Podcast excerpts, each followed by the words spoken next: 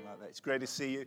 Uh, good to welcome you, especially those who are online with us as well. And um, this is a bit strange to be here when uh, we're usually down there and we're with you. But you can see me, I can see you. And before we go any further, can we just pray together? And I'm, I'm going to ask you to do something. I know some of you've got your pads and you're all settled, but you just take a moment just to stand in the presence of the Lord. So often when I've been at home, um, people have come and, and uh, I've just continued being in. I don't know, sometimes I've sat down, sometimes I've been kneeling, but, but right now, I'd encourage you just to stand in the presence of God. Ask God where you are, that He would speak to you through the word, just as maybe I pray. And Father, we want to thank you for another new day when we can gather and press into your presence. I want to thank you for your peace and your grace and your strength that you give to each and every one that is listening today. I thank you for your love and the plans that you have for our lives. And I ask, Holy Spirit, that you would come and speak and stir and strengthen and encourage each and every one, and that Jesus, your name, might be honored and glorified. Speak to us, we pray. Amen. Amen. We had an amen in the room. We hope we get an amen there. Please take your seats and. Um, I don't know what strategies you've been using to get through uh, this latest lockdown as we start emerging from it. But um, if it's been tough, remember some top tips. Remember this get some exercise, eat well, sleep well, don't do too much of the screen time. Uh, certainly don't be looking at all of the bad news, but be praying about it when you do hear it. And uh, of course, get into God's word. Find time to worship. Find time to speak in tongues. Pray, talk to the Lord. And maybe we could do this. Maybe we could frown a little less and smile a little more. Um, when uh, you'll see that there's parables of the kingdom, and we're going to try technology, whether it works or not, I don't know. But this brought a smile to my face. It was, a, uh, as I was preparing this week, and it was a great sign. Uh, directions to the toilets, and it made me smile because it said, Men to the left because women, work power. Men to the left because women are always right. I, I, I, liked it. and of course, closer to home, um, there was the one, and I apologize, but I've seen it a few times, and it, you'll understand why it makes me smile. That over in Skelmersdale, there's a church where somebody next to the church, there was a wall, and there'd been some Christian gra- graffiti. I, am not even sure that you can really do Christian graffiti, but, but it was there anyway. And uh, somebody had written, Jesus, no name is higher. And, uh, but then somebody had obviously climbed on the roof and they'd written the name Dave above Jesus. The funny thing is, is that those of you that know, we've got a history with this church where we were inputting and giving them some encouragement. So I'd like to think that somebody thought I'd snuck there one night, climbed up on the roof. Actually, I wouldn't need to climb up on the roof, would I? I could just do. it probably was me, actually. I don't know. Well, this, uh, it's good to smile.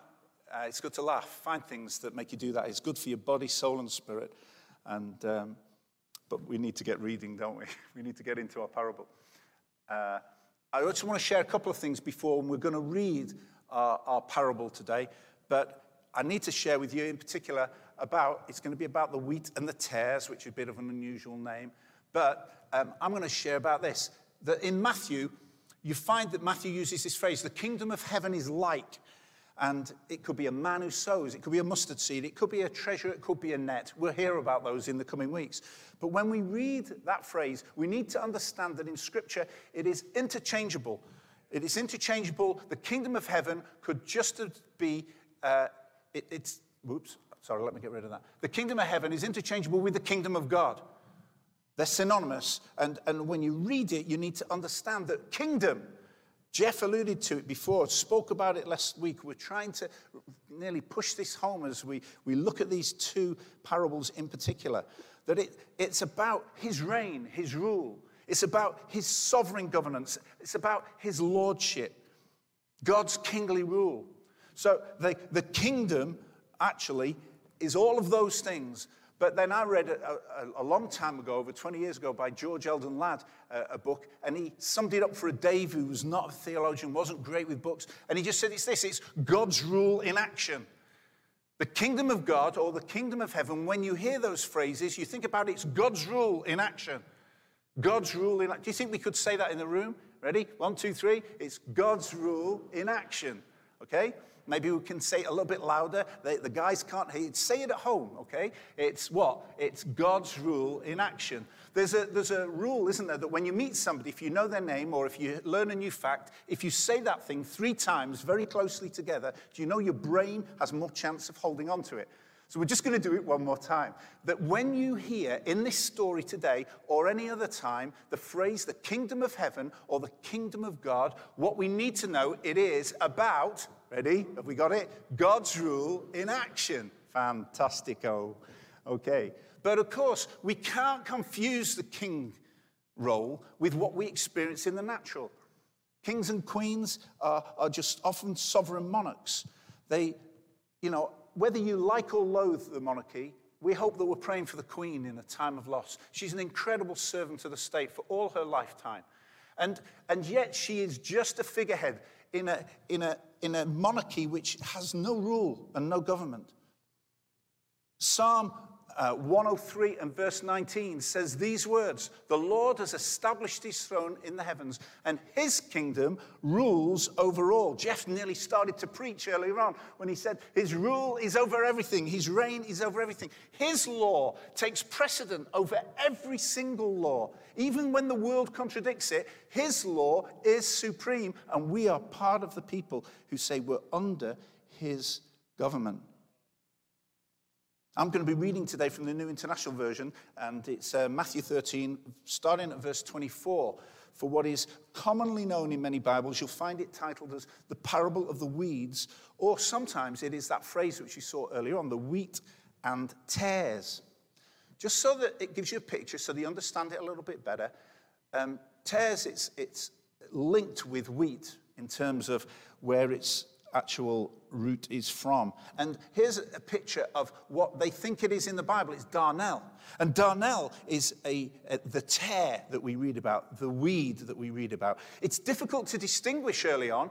You can see that the, there's wheat on one side, the tare on the other. And you can understand that as that's growing, it's difficult to see. But in our story, we're going to see that there's a time at the end time when there's going to be a separation of these. And when it is matured, this is what it looks like. And you can see that the tares are very obvious as opposed to the ripened wheat. Maybe that will help us just have a picture of what's taking place as we go to Matthew and chapter 13 and starting reading at verse 24. Let's read the parable, the story of the kingdom that Jesus told. Jesus told them, it says, another parable. The kingdom of heaven is like a man who sowed good seed in his field. But while everyone was sleeping, his enemy came and sowed seeds among the wheat and then went away. When the wheat sprouted and formed heads, then the weeds also appeared. The owner's servants came to him and said, Sir, didn't you sow good seed in your field? Where then did the weeds come from? An enemy did this, he replied. The servants asked him, Do you want us to go and pull them up? No, he answered, because while you're pulling the weeds, you may uproot the wheat with them. Let both grow together until the harvest. And at that time, I will tell the harvesters first, collect the weeds, tie them in bundles to be burned, and then gather the wheat and bring it into my barn. From verse 36 in the same chapter.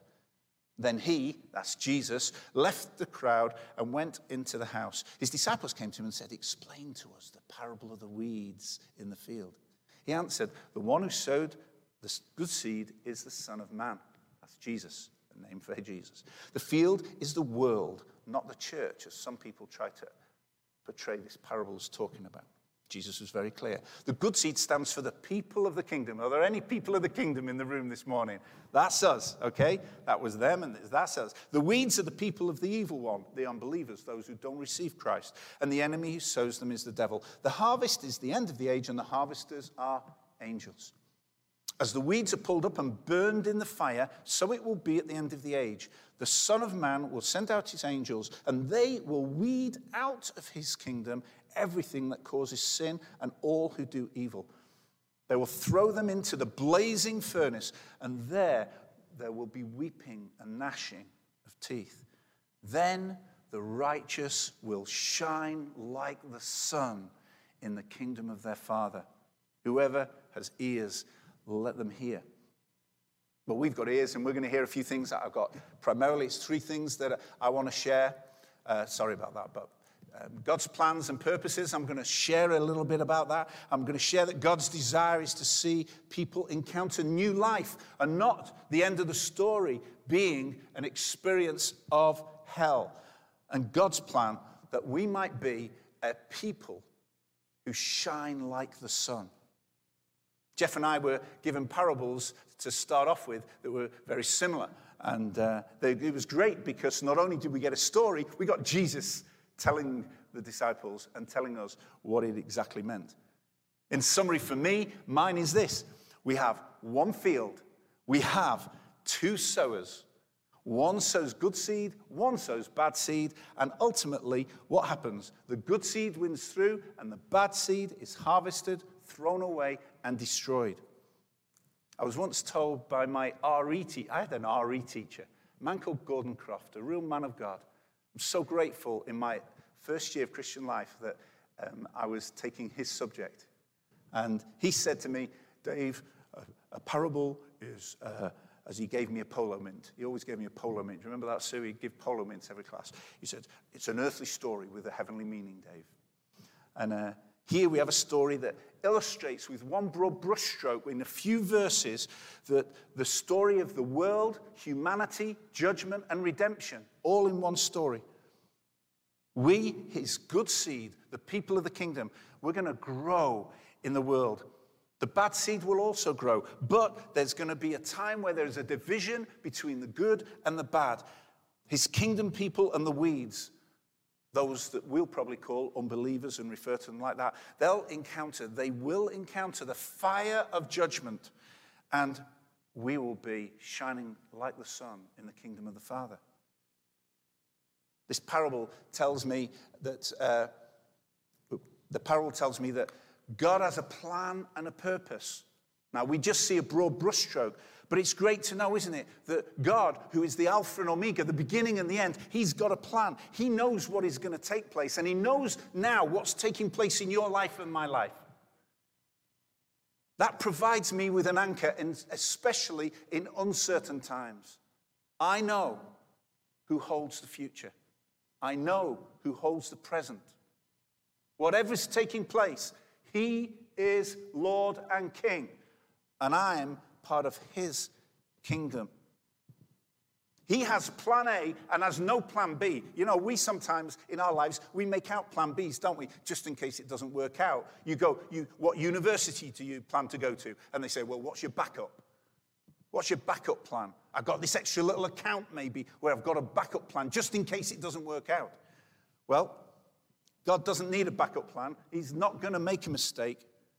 The end result will never be in question with God because He reigns and rules over all. For what God says will happen, will happen. Can I say that again? What God says will happen, will happen. Now, this is true in this big macro plan of redemption, but it's true for the plan and the purpose of God that He has for your and my life. We can firmly stand on the truth of God and the promises of God we read in Jeremiah, and it's at this scripture I know the plans I have for you, declares the Lord. Plans, what? To prosper you and not to harm you. Plans to give you a hope and a future. If things are uncertain at this moment in time for you, in any way, shape, or form, we can look to the one who says, I've got plans for you. Don't think that this is a cul de sac in life. I've got plans for you, says the Lord your God. Paul writes in Ephesians 2 and verse 10, it's a verse we're familiar with in recent weeks. And it's this verse For we are God's workmanship. We are his workmanship. You're not an also You don't go to a seconds. When Sue and I go to some of these posh pottery pots, the first place we go to is the seconds because it's a bit cheaper, but there's some little defects. We are new creations. The old has passed away, the new has come. You are, you are thought precious and beautiful by God. Don't listen to a lie that says anything that contradicts that. You are his workmanship. And here's the thing you're created in Christ Jesus. That means that, that, I'm a new creation. The old has passed away, the new has come. And here's the beautiful thing we're created for what? Good works. You and I for good works, which God's prepared beforehand. You see, that's linking back to He has a plan for you and for me. And here's the last little bit of that verse and the reason he's planned them is that we should walk in them. That He's got plans for you. Great stuff for you to do. An exciting adventure and journey of faith. That's what that verse tells you, if you believe it.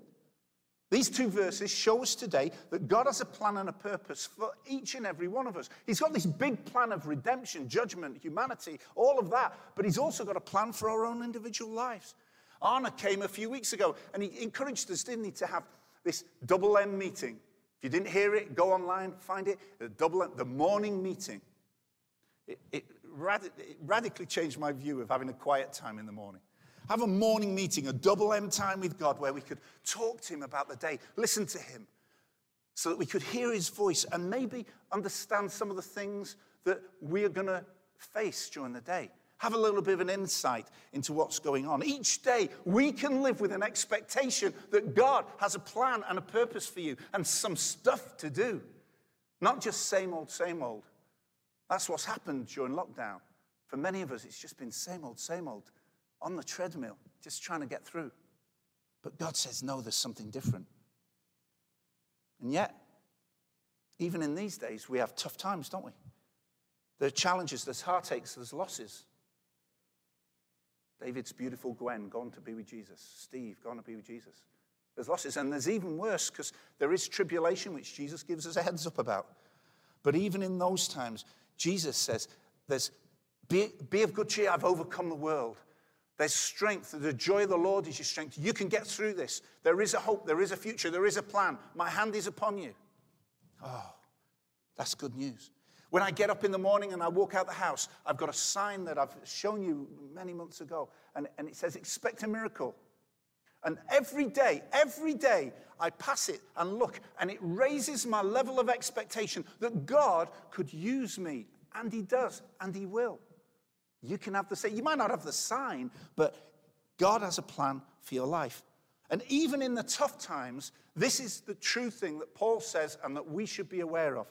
He's got a conviction that says, I am sure of this. That's with 100% conviction. I am sure of this, that he who began a good work in you will bring it to completion at the day of Jesus Christ. God's at work with you, and he's not going to leave you half baked. Over the weekend, I was doing some sourdough baking. I got well into this late in the day, mainly because Ali Rothwell stole all the flour in all the shops, I think, and was feeding the church. But eventually I got into it. And uh, if you'd have seen me 24 hours before on Thursday and Friday, there was sticky dough on my fingers. I was, I was trying to scrape it off into the bowl. There was flour everywhere. But I didn't fret about it because there's a process. And that process, you're allowed to applaud. That process resulted in this beauty. Yeah, yeah. No, let me, can I just tell you, it's a better clap than that. Why do you think this was off already? I just, one slice, another slice. It was great. There was a process, and at the end of that process, there was a prize. For the joy set before him, he endured the cross. Where you're in pain, where there is challenge, you will come through. Just persevere, hold on, hold tight, God is with you, God's for you, is a plan, and it will outwork. Oh, hallelujah. Ta da! Might not be a loaf of bread, but it'll be something. If you were very lucky, it could be one of Ali Rothwell's almond, beautiful Bakewell tarts. If you haven't had one, you need to put in a request, let me tell you. We need to remind ourselves that God is always working out his plan. He's not thwarted by bad circumstances or trouble. We, the people of the kingdom, will come through it and ultimately will shine like the sun. In actual fact, it doesn't have to be ultimately, and I'll say a few things about that prior to us closing. We do need to be those that we agree on this first thing to stand on the truth. Stand on the truth that God, you can depend on Him. And in the process, in that journey, in this gap between what we maybe hear and what we see, we need to do something which we all know this scripture. Trust in the Lord with all, I'll say, our hearts. Lean not on all your hearts. Don't live life with a no entry to God, where there's a private part, where you, this isn't for you. All your heart give to Him. Love the Lord your God with all your heart, your mind, your soul, your strength. Lean not on your own understanding, but lean into Him in particular in those times of challenge. And in all your ways, in what kind of ways? Oh, no, sorry? Yeah, they need to hear online. All, all your ways acknowledge him. And he'll make your path straight. You're thinking about what the future holds, what the next chapter, the next season of life is? Well, just give it to the Lord. He will direct your steps because he's true to his word, isn't he? God's plan will prevail for all those who trust in him. What we have to do in this process is this we need to be those who line up our lives with his word don't sacrifice when God is clear in His word about something for anything less than His word. The whole boyfriend girlfriend thing. Don't sacrifice thinking you're going to be left on the shelf. No, believe for a believer. Line your life up with His word, line your life up with His will, and line your life up with His way. Your kingdom come, your will be done I mm. pray, I pray that in my life. Sorry, everybody listening somewhere. Our sound person who's just had to pull the headphones off. Let's return to the parable today. We can't ignore the fact that this, this story tells us of an enemy, the devil. It tells us of weeds that he's planted and that will receive punishment for their unbelief. In the parable, it talks of a blazing furnace. There'll be weeping and gnashing of teeth. It's a, there's a punishment. Some might say this it's a consequence for those who've not received Jesus as their forgiver, their Lord, and their Savior. These are the ones that in our parable it's described as bad seed, the wicked who do evil. And they will ultimately suffer as a result of their choices on the final day of harvest, that time when Jesus comes back.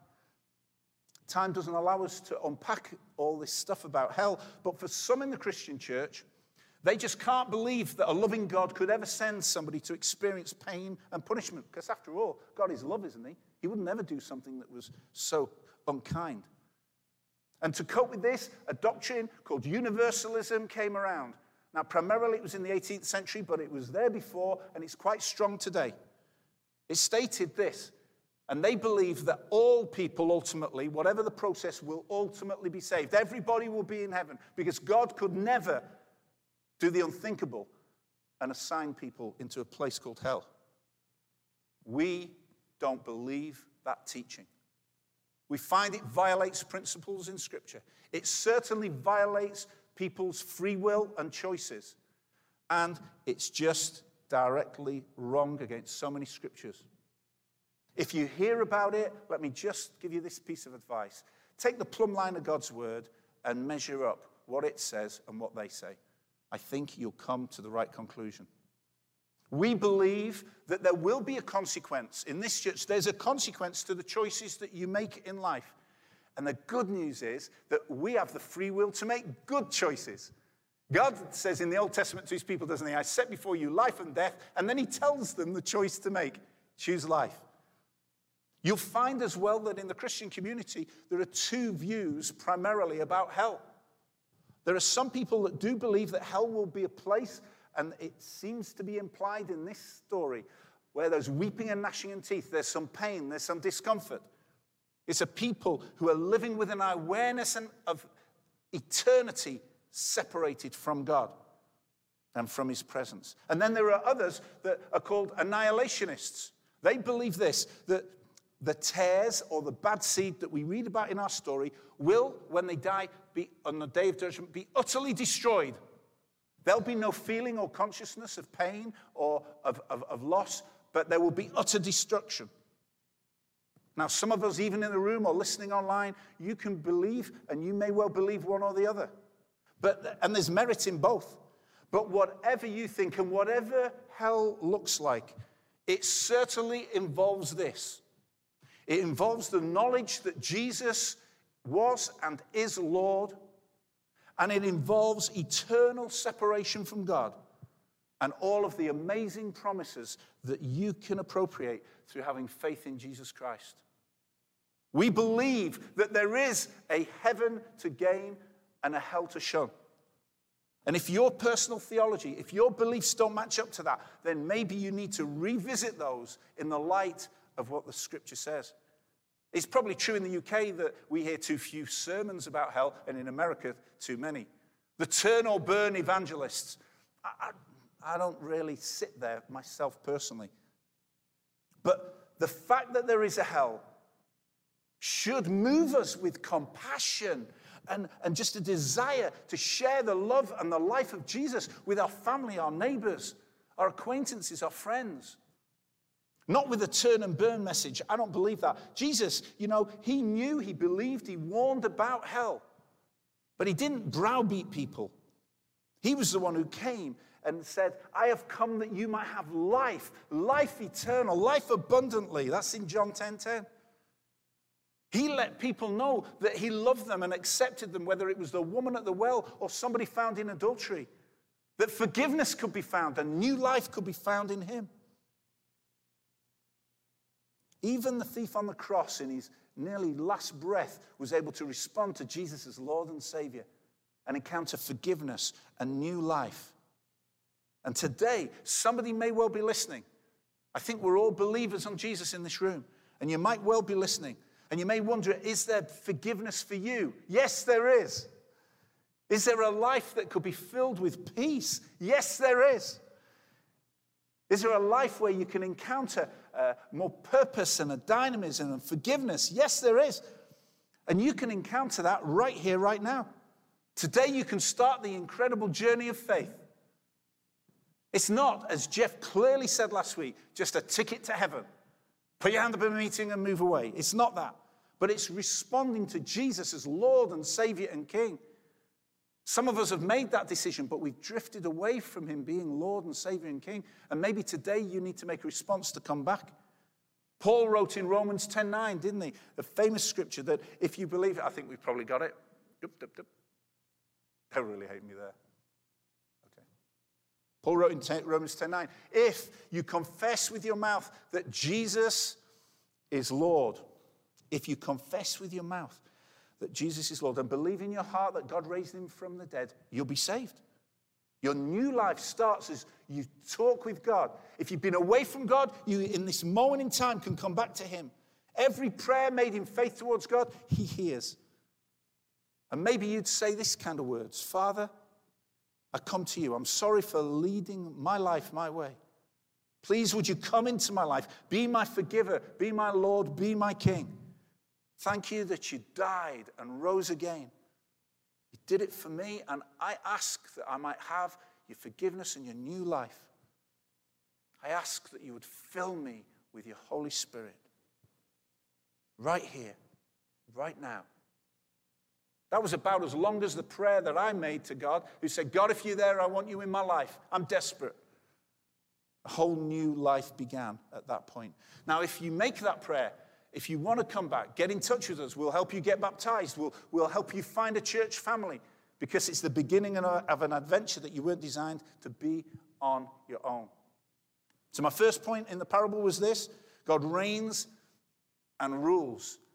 He has a plan, it's plan A, and we are part of it. My second thought is this that there is a heaven to gain and a hell to shun.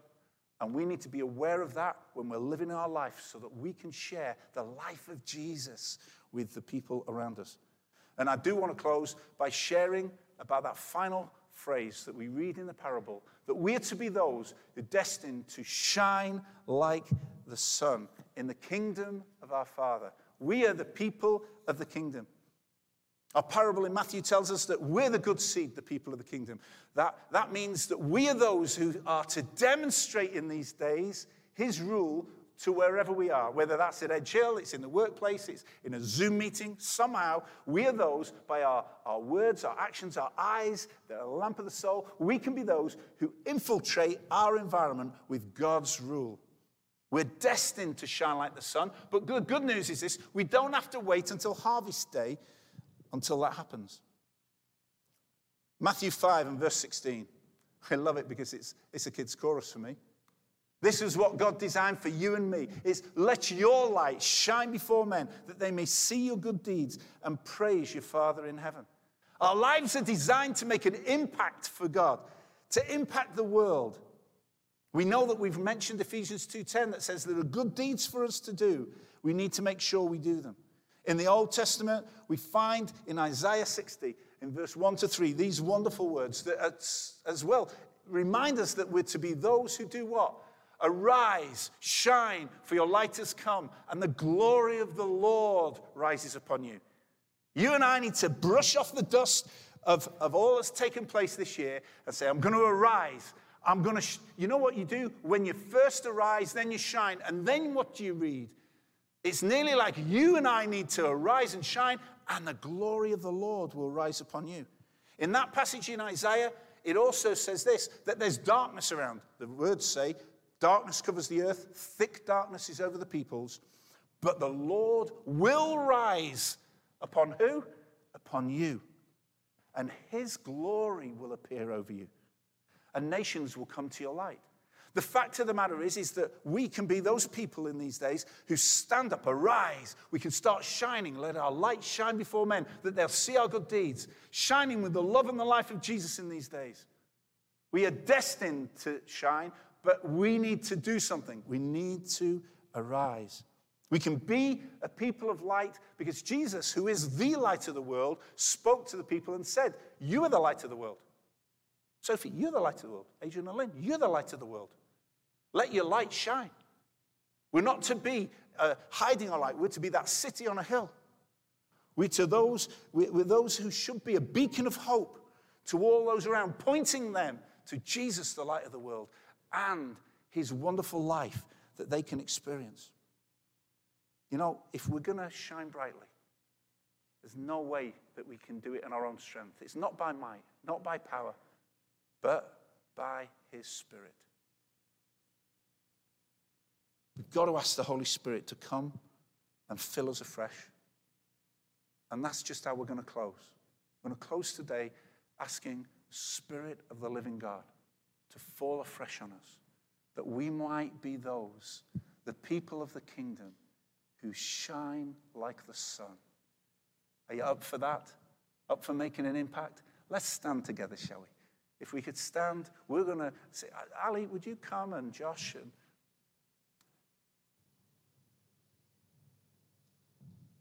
just grab your microphone. We're just going to, it's that simple, it's an old chorus, but it expresses a heart It's to say, we want to shine. Spirit of the living God, will you fall afresh on us? This is your moment to respond. If you're away from God, if you, if you know, some people have called you a prodigal, it just means you're not as close to Jesus today as, as you were on a previous day. Take a step back. Come to Him. He races to you. If you're starting that journey of faith, Start it with the power and the life of the Holy Spirit by asking Him to come and Spirit of the living God fall afresh on me. And for those of us who are running our race, doing the best, giving it our all, let's make sure just right now that we just say, Spirit of the living God, fall afresh on me. Play. Play. Play? You happy to play? Play a C. Play me a C. I'm just going to ask him to play a C. Just play anything. Any chord, not any chord okay? Just in case you don't know it. Oh, it's the old, it's the old Spirit of the living God, Toby, just for you. It's not that. Spirit